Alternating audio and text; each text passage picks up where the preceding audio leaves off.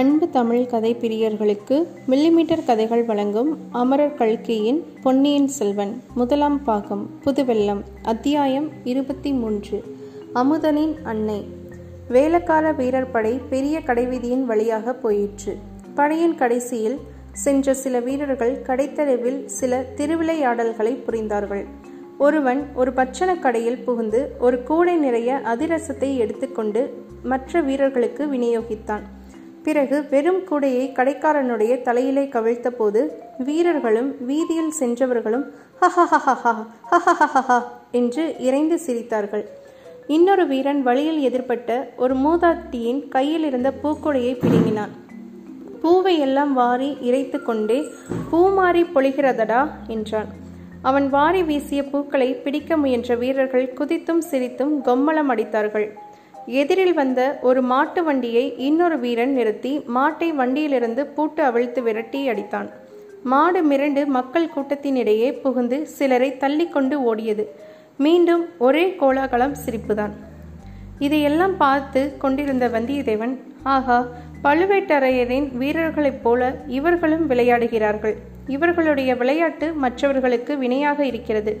நல்ல வேலை இவர்களுடைய பார்வை நம்மீது விழாமல் ஒதுங்கி நின்றும். இல்லாவிடில் ஒரு சண்டை ஏற்பட்டிருக்கும். வந்த காரியம் கெட்டு போயிருக்கும் என்று எண்ணிக்கொண்டான். ஆனால் ஒரே ஒரு வித்தியாசமும் அவனுக்கு புலனாயிற்று. வேலைக்கார படை வீரர்களின் விளையாடல்களை இங்குள்ள ஜனங்கள் அவ்வளவாக வெறுக்கவில்லை. அவர்களுடைய கொம்மாளத்தில் ஜனங்களும் சேர்ந்து சிரித்து குதூகலிக்கிறார்கள். இதை பற்றி கேட்கலாம் என்று திரும்பி பார்த்தபோது பூக்கூடைகளுடன் நின்ற சிறுவனை காணவில்லை. கூட்டத்திலும் கோலாகலத்திலும் அந்த வாலிபன் எங்கேயோ போய்விட்டான். ஒருவேளை அவனுடைய வேலையை பார்க்க போயிருக்கக்கூடும். வேலைக்கார படை மாலையில் கோட்டையிலிருந்து வெளியேறிய பிறகு மற்ற யாரையும் உள்ளே விடுவதே என்று வந்தியத்தேவன் அறிந்து கொண்டான். இரவு பகல் எந்த நேரத்திலும் கோட்டைக்குள் பிரவேசிக்கும் உரிமை பெற்றவர்கள் அரச குடும்பத்தைச் சேர்ந்தவர்களும் அமைச்சர்களும் தண்ட நாயகர்களும் தான் பழுவேட்டரையர்களின் குடும்பத்தாருக்கும் அவ்வுரிமை உண்டு என்று வந்தியத்தேவன் தெரிந்து கொண்டான். எனவே ராத்திரியே கோட்டைக்குள் போக வேண்டும் என்ற உத்தேசம் அவனுக்கு மாறிவிட்டது. தன்னிடம் இருந்த லட்சணை மோதிரத்தை காட்டி சோதனை செய்ய வந்தியத்தேவன் விரும்பவில்லை. அதைவிட இரவு கோட்டைக்கு வெளியிலேயே தங்கி நகரை சுற்றி பார்த்து விட்டு நாளை உதயத்துக்கு பிறகு கோட்டைக்குள் செல்வதே நல்லது. ராத்திரியில் அப்படியே கோட்டைக்குள் பிரவேசித்தாலும் அரசரை தரிசித்து ஓலை கொடுப்பது இயலாத காரியமே அல்லவா? கோட்டை மதிலை சுற்றிலும் இருந்த வீதிகளின் வழியாக வந்தியத்தேவன் வேடிக்கை பார்த்து கொண்டே மெதுவாக சென்றான். அன்று பழகாத தூரம் பிரயாணம் செய்திருந்த அவனுடைய குதிரை மிக களைத்திருந்தது. சீக்கிரத்தில் அதற்கு ஓய்வு கொடுக்க வேண்டியதுதான்.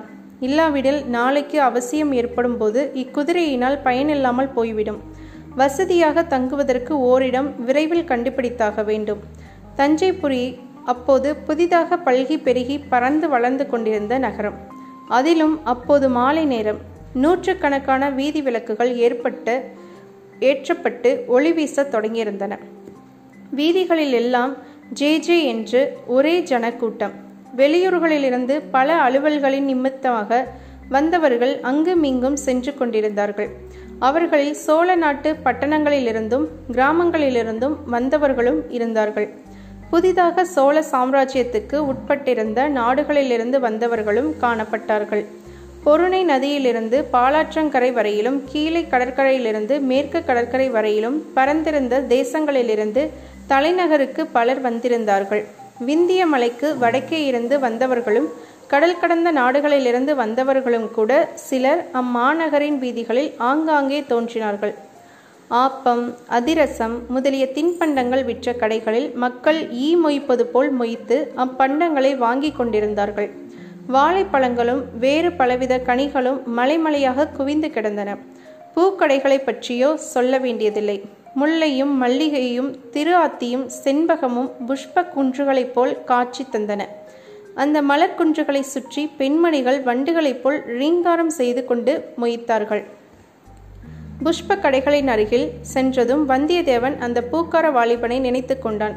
அவனை மறுபடியும் பார்க்கக்கூடுமானால் எவ்வளவு சௌகரியமாய் இருக்கும். இந்த நகரில் வசதியாக தங்குவதற்கு ஓரிடம் அவனை கேட்டு தெரிந்து கொள்ளலாம் அல்லவா? இப்படி எண்ணிய போதே சற்று தூரத்தில் அந்த வாலிபன் வந்து கொண்டிருப்பதை வந்தியத்தேவன் கண்டான். குதிரையிலிருந்து இறங்கி அவனை அணுகினான்.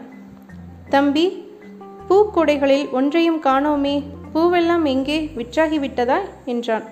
விற்பதற்காக நான் பூ கொண்டு வரவில்லை. கோயில் பூஜைக்காக பூ கொண்டு வந்தேன். பூவை கொடுத்தாகிவிட்டது. வீட்டுக்கு திரும்பி போகிறேன். எந்த கோயிலுக்கு? நீ இந்த புஷ்ப கைங்கரியம் செய்கிறாய்? தளிகுளத்தார் ஆலயம் என்று கேட்டதுண்டா? ஓஹோ தஞ்சை தளிக்குளத்தார் என்று கேள்விப்பட்டிருக்கிறேன். அந்த கோவில்தான் போலிருக்கிறது. பெரிய கோவிலா அது? இல்லை சிறிய கோவில்தான். கொஞ்ச காலமாக இத்தஞ்சையில் துர்க்கை அம்மன் கோவிலுக்குத்தான் மகிமை அதிகம். அங்கேதான் பூஜை பொங்கல் பழி திருவிழா ஆர்ப்பாட்டங்கள் அதிகம். அரச குடும்பத்தாரும் பழுவேட்டரையர்களும் துர்க்கை அம்மன் கோவிலுக்குத்தான் அதிகமாக போகிறார்கள். தளிக்குளத்தார் கோவிலுக்கு அவ்வளவு மகிமை இல்லை. தரிசனம் செய்ய ஜனங்கள் அவ்வளவாக வருவதில்லை. நீ இந்த புஷ்ப கைங்கரியம் செய்து வருகிறாயே இதற்காக ஏதேனும் சன்மானம் உண்டா எங்கள் குடும்பத்துக்கு இதற்காக மானியம் இருக்கிறது. என் பாட்டனார் காலத்திலிருந்து கண்டராதித்த சக்கரவர்த்தி விட்ட நிபந்தம் உண்டு. தற்சமயம் நானும் என் தாயாரும் இந்த கைங்கரியத்தை செய்து வருகிறோம். தளிக்குளத்தார் கோயில் செங்கல் திருப்பணியா அல்லது கருங்கல் பணி செய்திருக்கிறார்களா என்று வல்லவரையன் கேட்டான். அவன் வருகின்ற வழியில் பல செங்கல் கோயில்களுக்கு கருங்கல் திருப்பணி நடந்து கொண்டிருப்பதை பார்த்திருந்தபடியால் இவ்விதம் கேட்டான். இப்போது செங்கல் கோயில்தான். கருங்கல் திருப்பணி விரைவில் தொடங்கும் என்று கேள்வி. இந்த திருப்பணியை உடனே நடத்த வேண்டும் என்று பழையாறை பெரிய பிராட்டியார் விரும்புகிறாராம். ஆனால் என்று அந்த வாலிபன் தயங்கி நிறுத்தினான். ஆனால் என்ன? பராபரியாக கேள்விப்பட்டதை எல்லாம் சொல்வதில் என்ன பயன்? பகலில் பக்கம் பார்த்து பேசு இரவில் அதுவும் பேசாதே என்று சொல்ல கேட்டிருக்கிறேன். இதுவோ நாச்சந்தியும் கூடும் இடம். நம்மை சுற்றிலும் ஜனங்கள். இந்த மாதிரி இடத்திலே நின்றுதான் தைரியமாக எந்த ரகசியமும் பேசலாம். இந்த பெருங்கூட்டத்திலும் இரைச்சலிலும் நம்முடைய பேச்சு யார்காதிலும் விழாது. பேசுவதற்கு ரகசியம் என்ன இருக்கிறது? என்றான் அந்த வாலிபன். வந்தியத்தேவனை கொஞ்சம் சந்தேகத்துடன் பார்த்து. ஆகா இந்த பிள்ளை நல்ல புத்திசாலி. இவனுடன் சிநேகம் செய்து கொள்வதில் லாபம் உண்டு. பல விஷயங்களை அறியலாம். ஆனால் இவன் மனத்தில் வீண் சந்தேகத்தை உண்டாக்கக்கூடாது. இவ்விதம் வந்தியத்தேவன் எண்ணி ஆமாம் ரகசியம் என்ன இருக்கிறது? ஒன்றுமில்லைதான். போனால் போகட்டும் தம்பி. இரவு எங்கேயாவது நான் நிம்மதியாக தூங்க வேண்டும். வெகு தூரம் பிரயாணம் செய்து மிகவும் களைப்படைந்திருக்கிறேன். எங்கே தங்கலாம்? ஒரு நல்ல விடுதி வழிகாட்டி எனக்கு உதவி செய்ய முடியுமா? என்று கேட்டான். இந்த நகரில் தங்குவதற்கு இடங்களுக்கு என்ன குறைவு? சத்திரங்கள் எத்தனையோ இருக்கின்றன. அயல் நாடுகளிலிருந்து வருகிறவர்களுக்கு என்று ஏற்பட்ட இராஜாங்க விடுதிகளும் இருக்கின்றன. ஆனால் உங்களுக்கு இஷ்டமாயிருந்தால் தம்பி உன் பெயர் என்ன? என்று வந்தியத்தேவன் கேட்டான். அமுதன் சேந்தன் அமுதன். அடடா எவ்வளவு நல்ல பெயர். கேட்கும்போதே என் நாவில் அமுது ஊறுகிறதே. எனக்கு இஷ்டமாயிருந்தால் உன்னுடைய வீட்டுக்கு வந்து தங்கலாம் என்று தானே நீ சொல்லத் தொடங்கினாய்? ஆமாம் அது எப்படி உங்களுக்கு தெரிந்தது? என்னிடம் மந்திர வித்தை இருக்கிறது. அதனால் தெரிந்து கொண்டேன். உன் வீடு எங்கே இருக்கிறது? நகர எல்லையை தாண்டி கூப்பிடு தூரத்தில் எங்கள் பூந்தோட்டம் இருக்கிறது. தோட்டத்துக்குள்ளே எங்கள் வீடும் இருக்கிறது என்றான் அமுதன். ஆஹா அப்படியானால் உன் வீட்டுக்கு நான் வந்தே தீருவேன். இந்த பட்டணத்து சந்தடியில் என்னால் இன்றிரவை கழிக்க முடியாது. மேலும் உன்னை போன்ற உத்தம புதல்வனை பெற்ற உத்தமியை தரிசிக்க விரும்புகிறேன். என்னை பெற்ற அன்னை உத்தமிதான் ஆனால் துர்பாக்கியசாலி அடடா ஏன் அவ்வாறு சொல்கிறாய்? ஒருவேளை உன் தந்தை என் தந்தை இறந்துதான் போனார். ஆனால் அது மட்டுமில்லை என் தாய் பிறவியிலேயே துர்ப்பாக்கியசாலி. பார்த்தால் தெரிந்து கொள்வீர்கள் வாரங்கள் போகலாம். அரை நாளிகை நேரம் நடந்து அவர்கள் நகரப்புறத்துக்கு அப்பால் இருந்த பூந்தோட்டத்துக்கு வந்து சேர்ந்தார்கள். இரவில் மலரும் பூக்களின் இனிய மனம் வந்தியத்தேவனுக்கு அபூர்வ சுகமயக்கத்தை உண்டாக்கியது. நகரத்தின் வீதிகளில் எழுந்த கோலாகல இரைச்சலும் சந்தடியும் அங்கே அவ்வளவாக கேட்கவில்லை. பூந்தோட்டத்தின் மத்தியில் ஓட்டு வீடு ஒன்று இருந்தது. பக்கத்தில் இரு குடிசைகள் இருந்தன. தோட்ட வேலையில் உதவி செய்த இரு குடும்பத்தார் அக்குடிசைகளில் இருந்தார்கள். அவர்களில் ஒருவனை அமுதன் அழைத்து வந்தியத்தேவனுடைய குதிரைக்கு தீனி வைத்து மரத்தடியில் கட்டி வைக்கும்படி கோரினான். பிறகு வீட்டுக்குள் அழைத்துச் சென்றான். அமுதனுடைய தாயாரை பார்த்ததும் வந்தியத்தேவனுக்கு அவளுடைய துர்பாக்கியம் இத்தகையது என்று தெரிந்துவிட்டது.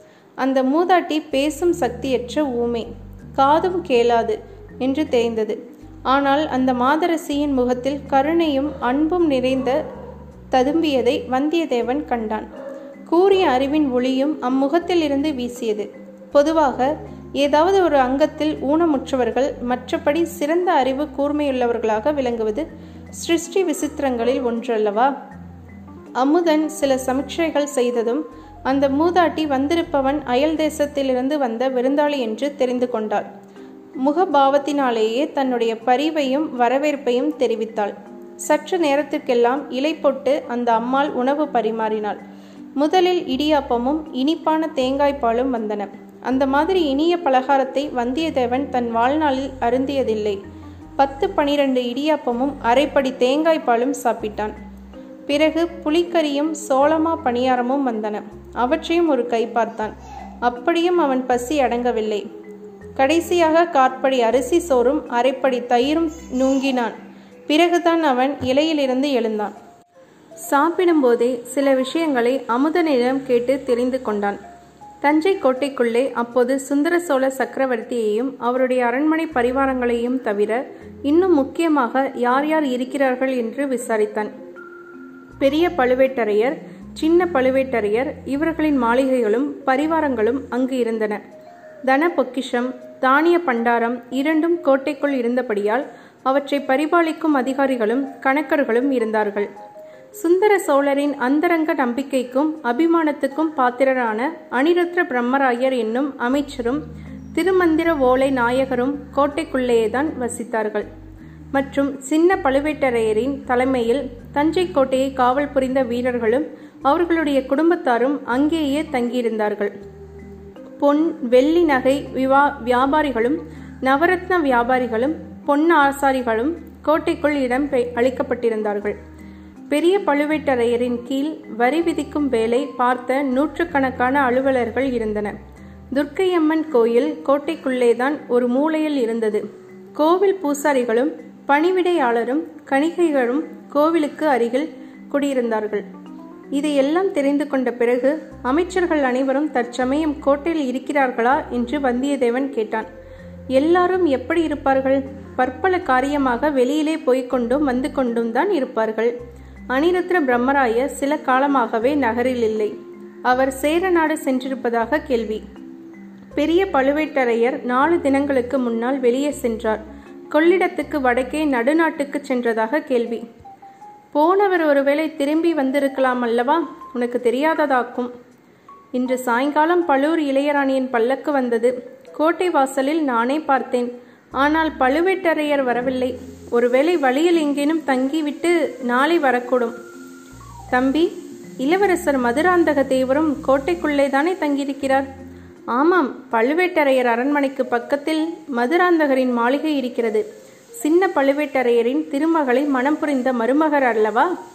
ஓஹோ அதுவும் அப்படியா? எனக்கு இதுவரையில் தெரியாதே. ரொம்ப பேருக்கு தெரியாததுதான். சக்கரவர்த்தியின் தேக அசௌகரியத்தை முன்னிட்டு திருமணத்தை கோலாகலமாக நடத்தவில்லை. நல்லது மதுராந்தக தேவர் இப்போது கோட்டைக்குள்ளே தானே இருக்கிறார்? கோட்டைக்குள்ளே தான் இருக்க வேண்டும். ஆனால் மதுராந்தக தேவர் சாதாரணமாக வெளியில் வருவதில்லை. மக்கள் அவரை பார்க்க முடிகிறதும் இல்லை. சிவபக்தியில் ஈடுபட்டு பெரும்பாலும் யோகத்திலும் தியானத்திலும் பூஜையிலும் காலம் கழிப்பதாக கேள்வி. ஆனா ஆனாலும் இத்தனை நாளைக்கு பிறகு கல்யாணம் செய்து கொண்டிருக்கிறாரே? ஆமாம் அது கொஞ்சம் வியாப்பான காரியம்தான். கல்யாணத்துக்கு பிறகு மாப்பிள்ளை தேவரின் மனமே மாறிப்போயிருப்பதாயும் சொல்கிறார்கள். நமக்கென்ன அதை பற்றி பெரிய இடத்து பேச்சு பேசாமல் இருப்பதே நல்லது. சேந்தன் அமுதனிடம் இன்னும் பல விஷயங்களை கேட்டு தெரிந்து கொள்ளும் ஆவல் வந்தியத்தேவனுக்கு இருந்தது. ஆனால் அதிகமாக ஏதேனும் கேட்டு சந்தேகத்தை கிளப்பிவிட அவன் விரும்பவில்லை. இத்தகைய சாது பிள்ளையின் சிநேகம் தனக்கு பேருதவியாய் இருக்கும். தஞ்சையில் தங்க இம்மாதிரி ஒரு வீடு அகப்பட்டதும் தன்னுடைய அதிர்ஷ்டந்தான். அதையெல்லாம் கெடுத்துக் கொள்வானேன்? மேலும் நீண்ட பிரயாண களைப்புடன் முதல் நாள் இரவு கண் விழித்ததும் சேர்ந்து கொண்டது. கண்ணை சுழற்றி கொண்டு தூக்கம் வந்தது. சேந்தன் அமுதன் அவனுடைய நிலையை அறிந்து விரைவில் படுக்கை போட்டு கொடுத்தான். தூக்க மயக்கத்தில் கடைசியாக வந்தியத்தேவனுடைய மனத்தில் பலூர் இளையராணியின் திருமுகம் வந்தது. அப்பப்பா என்ன அழகு என்ன ஜொலிப்பு. அந்த மாய மோகன வடிவத்தை திடீரென்று அவன் பார்த்ததும் அடியோடு செயலிழந்து கண் கொட்டாமல் திகைத்து நின்றது இன்னொரு அனுபவத்தை அவனுக்கு நினைவூட்டியது. சிறு பிரயாயத்தில் ஒரு சமயம் காட்டு வழியாய் போய்கொண்டிருக்கையில் திடீரென்று படமெடுத்து ஆடிய பாம்பு ஒன்று அவன் முன் எதிர்பட்டது. அதன் அழகே அழகு. கவர்ச்சியே கவர்ச்சி. வந்தியத்தேவனால் பாம்பின் படத்திலிருந்து கண்ணை அகற்றவே முடியவில்லை. கண் கொட்டவும் முடியவில்லை. பார்த்தது பார்த்தபடி நின்றான். பாம்பும் ஆடிக்கொண்டே இருந்தது. பாம்பு ஆடியபோது அதற்கிணங்க இவன் உடம்பும் ஆடியது. இதன் முடிவு என்ன ஆகியிருக்குமோ தெரியாது. திடீரென்று ஒரு கீரிப்பிள்ளை வந்து பாம்பின் மீது பாய்ந்தது. இரண்டும் துவந்த யுத்தம் தொடங்கின. அந்த சந்தர்ப்பத்தை பயன்படுத்தி கொண்டு வந்தியத்தேவன் ஒரே ஓட்டமாக ஓடி வந்து விட்டான். சீச்சி என்ன உதாரணம்? இந்த புவன மோகினியான சுந்தராங்கியை படமெடுத்த பாம்புக்கா ஒப்பிடுவது? இவளுடைய பால்படியும் முகத்தை ஒரு தடவை பார்த்தாலும் பசி தீர்ந்து விடுமே. நாளைக்கு அவளை மறுபடி காணப்போகிறோம் அல்லவா? அவளுடைய குரலிலேதான் என்ன மதுரம்? இவள் ஓர் அபூர்வமான அழகிதான். ஆனால் குடந்தை ஜோதிடர் வீட்டிலும் அரசியல் ஆற்றங்கரையிலும் பார்த்த அந்த இன்னொரு பெண் அவளுடைய முகத்திலும் காந்தி ஒளிவிட்டது. அழகு சுடர்விட்டது. இரண்டு முகங்களும் சுந்தர முகங்களாயிருப்பினும் அவற்றுக்குள் எத்தனை வேற்றுமை? அதில் கம்பீரமும் பெருந்தன்மையும் இதில் மோகனமும் கவர்ச்சியும். இப்படி அவன் உள்ளம் அந்த இரு மங்கையர்களின் முகங்களையும் ஒப்பிட்டு கொண்டிருந்த போது மற்றொரு மங்கி வந்து குறுக்கிட்டாள். சர்வாதிகார கொடுங்கோல் அரசியான நித்ராதேவி வந்தியத்தேவனை பரிபூர்ணமாக ஆட்கொண்டாள்.